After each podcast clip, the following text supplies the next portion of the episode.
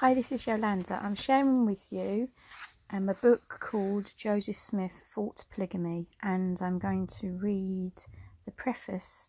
And this is by Richard and Pamela Price, and this is volume one. How men nearest the prophet attach polygamy to his name in order to justify their own polygamous crimes. And here's a quote What a thing it is for a man to be accused of committing adultery and having seven wives when I can only find one. And that was Joseph Smith, LDS History of the Church, chapter 6, page 411. Here we go, the preface. Our study of polygamy among the Mormons began in the early 1950s when we decided to make a serious effort to discover the roots of the doctrine of polygamy in the church.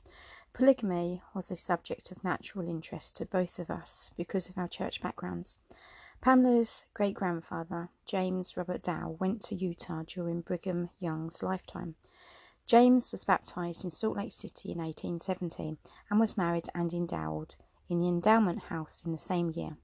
Pamela often heard her grandmother, Mary Dow Sanders, tell how her father, James Dow, fled from Utah to escape polygamy and Brigham Young's tyranny. Richard was reared in Idaho and Nevada, where Mormonism was the dominant religion. His father died when Richard was two, and he had two Mormon stepfathers. The first stepfather joined the RLDS Church, but that marriage ended in divorce. His mother, a third generation RLDS member, later married a staunch Mormon elder, a widower, who had gone to the Mormon temple in Salt Lake City, where he was endowed, married, and sealed to his first wife and their children for time and eternity. In our research on this subject, we were encouraged by letters to Pamela from the prophet Israel A. Smith, president of the Reorganized Church of Jesus Christ of Latter day Saints. Over the years, our endeavours turned into an exhaustive research project as we gathered information by travel and correspondence from many libraries throughout the United States and England. In these studies, it was discovered that polygamy, as it is known among the Mormons, did not begin with Joseph, with Joseph, but was brought into the church by missionaries and their converts. This was particularly true of those who were converted from a sect called Cochranites, which was started by Jacob Cochran about 1816. When Cochran's church disintegrated, Latter day Saint missionaries, including Brigham Young and Orson Hyde, converted some of its adherents, and these people brought their polygamous beliefs with them when they came into the church. Later, some of the Latter day Saint apostles took plural wives, including women who had known of or had been connected with Jacob Cochran's church and its teachings. Cochran's polygamy was well known throughout New England before the church was organized. Some of the apostles and their close friends who had ministered in Cochrane's area began secretively practicing polygamy at Nauvoo at least two years before Joseph's death. Joseph fought against this doctrine from the time he was married to Emma in 1827, even before the church was organized, until the time of his death. He did not practice polygamy nor teach it to others. Years later, his sons went to Utah and proclaimed against polygamy. In order to counteract their efforts, the leaders of the Mormon church, such as Brigham Young, John Taylor, and Heber C. Kimball, had some of their wives and other women make affidavits that stated they had been wives Joseph's wives in Nauvoo. The fact that Joseph and Hyrum had no children born of polygamous wives, and that the testimonies of the alleged wives can be proven false, is only a part of the vast amount of evidence which indicates that Joseph was innocent. It can be proven that men nearest the prophet entered into a conspiracy against Joseph and Hyrum and attached polygamy to Joseph's name in order to justify their own crimes of practicing it. The polygamous doctrines promoted by this conspiracy are still the basis of the Mormon Church's theology. If you would like to um, know more about these details, there is a website called Joseph Smith, Innocent of Polygamy by Richard Price, and there is also a book that you can buy from the Restoration Bookstore um, online, and it's called Joseph Smith Fought Polygamy. Um, which I did buy and I have handed to a friend. But I will carry on reading um, from online. Okay, thank you for listening. Chapter 1 of Joseph Smith Fought Polygamy. Cochranism, the origin of Utah Mormon polygamy. For over a century and a half, the leaders of the Church of Jesus Christ of Latter day Saints, with headquarters in Salt Lake City, Utah, have claimed that the prophet Joseph Smith Jr. received a revelation in July 1843 which commanded the saints to practice polygamy. The truth is, however, that polygamy in the church had its beginnings not with Joseph, but with a man named Jacob Cochran. About 1816, Cochran started a denomination in the area of Saco, Maine, in which he introduced polygamy. Some of his polygamous practices were later adopted by apostles Brigham Young, John Taylor, Heber C. Kimball, and Parley P. Pratt, Orson Hyde, and others. These church leaders secretly practiced polygamy in Nauvoo before Joseph death without his approval. The astounding story of Jacob Cochran's polygamy is told by G.T. Ridlon Sr., who was related to some of the Cochranites, as they were called. He spent 25 years writing a book published in 1895 entitled Saco Valley Settlements and Families. Excerpts from his book are printed below to acquaint the reader with polygamy as it was being practiced prior to the organisation of the church in 1830. Titles have been inserted in brackets into Ridlon's account in order to lay a foundation for later discussions of the various subjects in his book quote, the Cochrane delusion. He, Jacob Cochrane, must have been a unique and very remarkable character. His intellectual, mesmeric, and physical powers were certainly extraordinary. Whatever view we may entertain regarding the soundness of his doctrines, the method employed by him, or the character of the man, we have no warrant for, for believing that he was an illiterate, impulsive ranter who carried forward his work like a cloud driven by a tempest. On the other hand, he was cool, calculating, and deliberate. In the towns bordering on the Saco River, several hundred professed conversion under his preaching, and the influence of the revival extended from this locality into other towns in western Maine until within a year from the inauguration of the movement, about a thousand persons made a profession of religion. Many of these were sincere believers in the New Testament and were never involved in the ridiculous practices encouraged by the leader. When Cochran first began to preach in Scarborough and Saco, his commanding appearance, evident learning, matchless oratory, and the uncertainty existing regarding his creed opened to him the churches, and some of the settled pastors listened to him with amazement. Next heading Revelations to Practice Spiritual Wifery. When Cochran had secured a firm foothold in the community, his creed evolved a new and startling phase. He preached against the legal marriage bond, and in the ideal state pictured by him, the inhabitants were neither married nor given in marriage.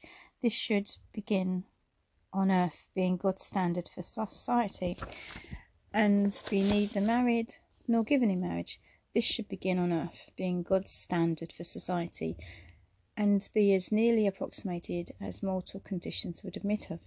The affinities were to be all spiritual and were infinitely superior to any relations formed by natural affection. He admonished all who had been united in the bonds of matrimony according to the laws of the land to hold themselves in readiness to dissolve such union and renounce their vows.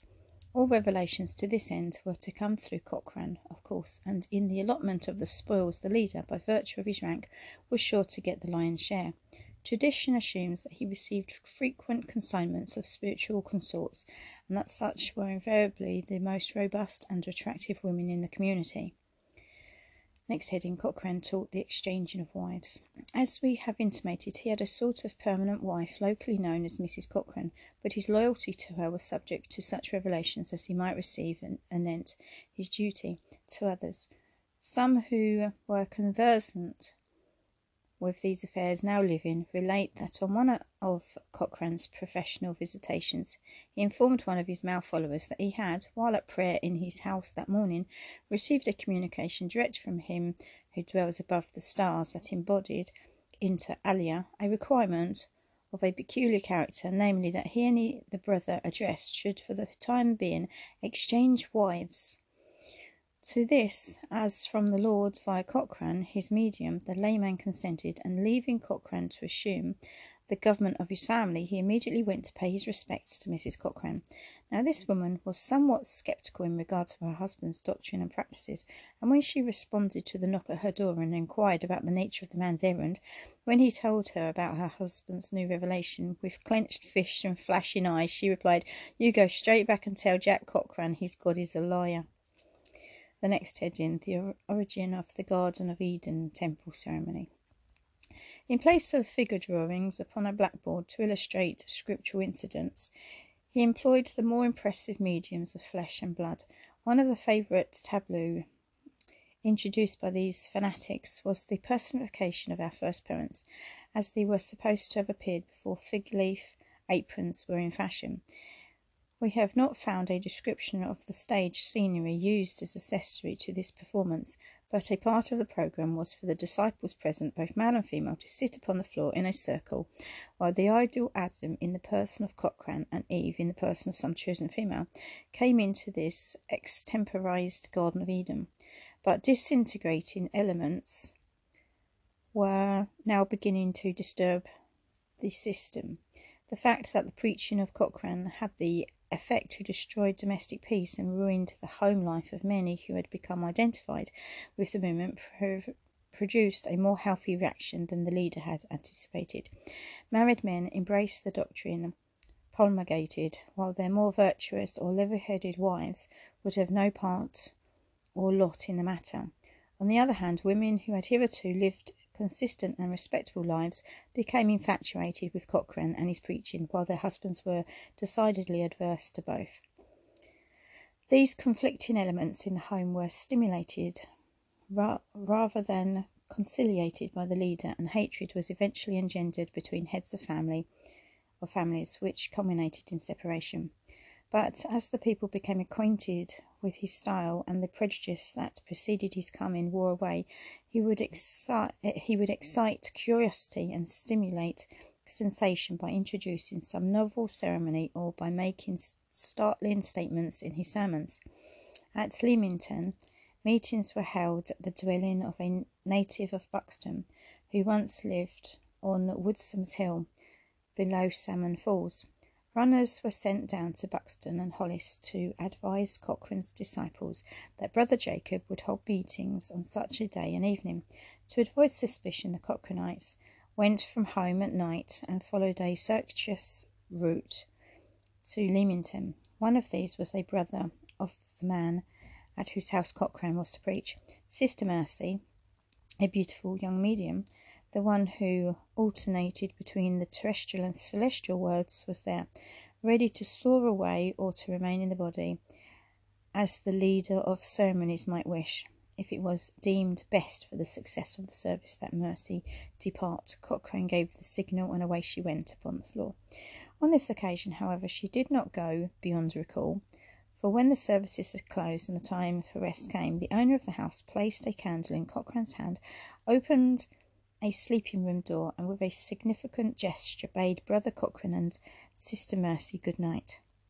The matter embodied in this chapter was not culled from dim traditions that had been handed down from generations enfeebled by age, but has been received from the lips of venerable persons of unimpaired mental faculties who had listened to the preaching and witnessed the peculiar practices of Jacob Cochran, while he held such a mighty sway in the towns on the Saco River. I could have supplemented these statements by quotations from a bundle of yellow documents that were formulated by a magistrate who lived in Buxton at the time these things occurred, but some of these affidavits would be of too sensational and personal a character for my purpose.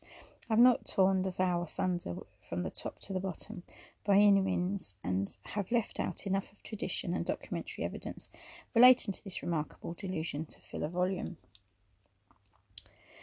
The result of this widespread religious epidemic was far reaching and ruinous. For nearly three score years, this corroding wave of influence has been creeping downward, keeping pace with the three generations of descendants of those who were involved in the original delusive excitement inaugurated by the villainous destroyer of homes and human happiness, who thought dead speaks still through the villainous destroyer of homes and human happiness, who, though dead, speaks still through the instrumentality of his influence and by the soul blight of their posterity born out of wedlock.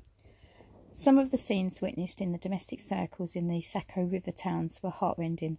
Young wives who had refused to prostitute their principles of virtue by submitting to the demoralizing practices of the Cochranites were bereft of their children and forsaken. Such were left in sorrow and poverty, and all their remaining days refused to be comforted because those they had loved were not. An aged and saintly woman was recently visited whose father, once an industrious farmer with a pleasant home, became a public advocate of the Cochrane creed, and who, after long neglect of his farm and family to follow what, in his delusion, he called duty, visited foreign lands and eventually died, a stranger among strangers, thousands of miles from home and kindred, as this venerable woman adverted to her childhood days and her father's expatriation or expatriation. She groaned in spirit and wept, a far off echo of a voice that had preached pernicious doctrines, but long ago silenced by the paralysing hand of death. We know of a sea captain who lived on the west side of Saco. He had married a beautiful daughter of respectable parentage, and to them two pretty boys had been given. Before Jacob Cochrane appeared in that community, peace and contentment reigned in that home circle. But the father, a man of speculative and unstable mind, was swept from his moorings by the sophistry of this impostor, and spent the time that should have been devoted to the interests of his family with the followers of the new apostle to the Gentiles as some called him. He had a spiritual wife assigned to him, said farewell to Hannah, tore her children from her bosom, and left for the westward, where a community of primitive Mormons had congregated. Next heading Restoration Missionaries laboured among the Cochranites. The Cochrane craze paved the way for a Mormon invasion in the Saco Valley. A full blooded Cochranite made a first class Mormon saint. This statement by Ridlon was printed in 1895 when the controversy over polygamy in Utah was received nation, was receiving national attention and was at its zenith. It applies to the Mormon Church in Utah at the time and not the Latter day Saints during the lifetime of Joseph Smith Jr. Jake Cochran was a John the Baptist for the Mormon apostles, who appeared on his old battleground and gathered up the spoils. The inhabitants of the river towns, as well as some in the interior, were afflicted with Cochranite grasshoppers, followed by Mormon locusts. Scions cut from the decaying trunk of the old Cochrane tree were readily engrafted into Mormon branches, but the fruit was not the same. When these had become firmly united, they were transplanted bodily to new soil, considered more congenial to their development in the state of New York. Some of the old people now living confound the two movements, and we have found insuperably, insuperable difficulty in sifting the chaff of error from the wheat of truth. It seems to have been a most remarkable coincidence, which has the appearance of concerted action between Cochrane and his successors. Almost as soon as he vacated the field, the founders of the Mormon hierarchy invested it. The history of the Mormon Church makes Brigham Young come to Maine in 1832 or 1833. The doctrine preached by Samuel Smith, Pratt, and Young in York County was not of an offensive nature. It was, properly speaking, millenarianism. The excitement was immense. The inhabitants went twenty miles to hear these earnest missionaries preach. A change from Cochranism was wanted, and this new gospel seemed to be an improvement. Old wine was put into new bottles, and many drank to, fill, to their fill. At this time, polygamy had not been mentioned among the Mormons. No attempt was made to form an organized church. Cochrane had preached against such, and Brigham found these disciples adverse to any ecclesiastical government, and waited until he had transported his converts to Manchester, New York, before enforcing this part of his creed. The Mormon excitement spread into every town where Cochrane had made converts. These had been washed from their moral and rational moorings by the tidal wave let loose upon the community by Jacob, and the Mormon inundation inundation sorry, landed them high, if not dry, in New York State. The Mormon elders were unwearied in their efforts to enlarge the circle of their influence and to drum up recruits for the semi religious community. Like flaming heralds, They travelled from town to town, and their evident sincerity and unbounded enthusiasm drew thousands to hear them. James Townsend went from Buxton with his family, consisting of a wife and four children. He proved loyal to the end, went westward by stages, and built the first hotel in Utah. Only a few years ago, he visited the East and called upon his relatives and early acquaintances. He returned to his home in Salt Lake City and soon died, leaving a vast estate. Some who joined the westward Mormon tide became preachers and travelled extensively on our continent and in foreign lands to promulgate the faith held by the Church of the Latter day Saints. Many who removed to the New York settlement went west as far as Ohio, and some of them, after their brethren, went to Nauvoo, purchased land, and became successful farmers there. This is quoted from G.T. Ridlon, Senior, Saco Valley Settlements and Families, number 269283, close brackets. Next heading Ridlon's 1895 account illustrates the Cochrane connection. The information taken from historian Ridlon's book, in his chapter entitled The Cochrane Delusion, reveals some definite likenesses between Cochranism and the Mormon Church's polygamy, including 1. Cochrane used the term spiritual wives just as the Utah polygamists did.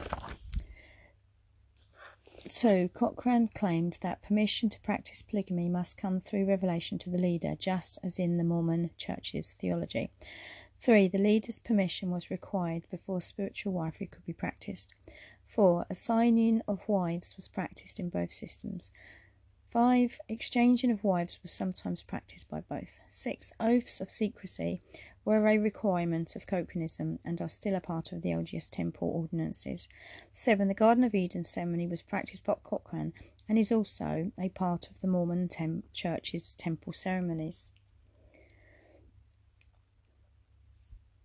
That is the end of chapter one. And um, it does say if you have any questions or comments about the content of this site, you may call the Restoration Bookstore at 816 461 5659. I repeat that 816 461 5659. Or send an email. If you have technical questions or comments about the operation or design of this site, please contact our webmaster. So, um, on to the next chapter. I'll carry on in the next um, episode. Thank you for listening.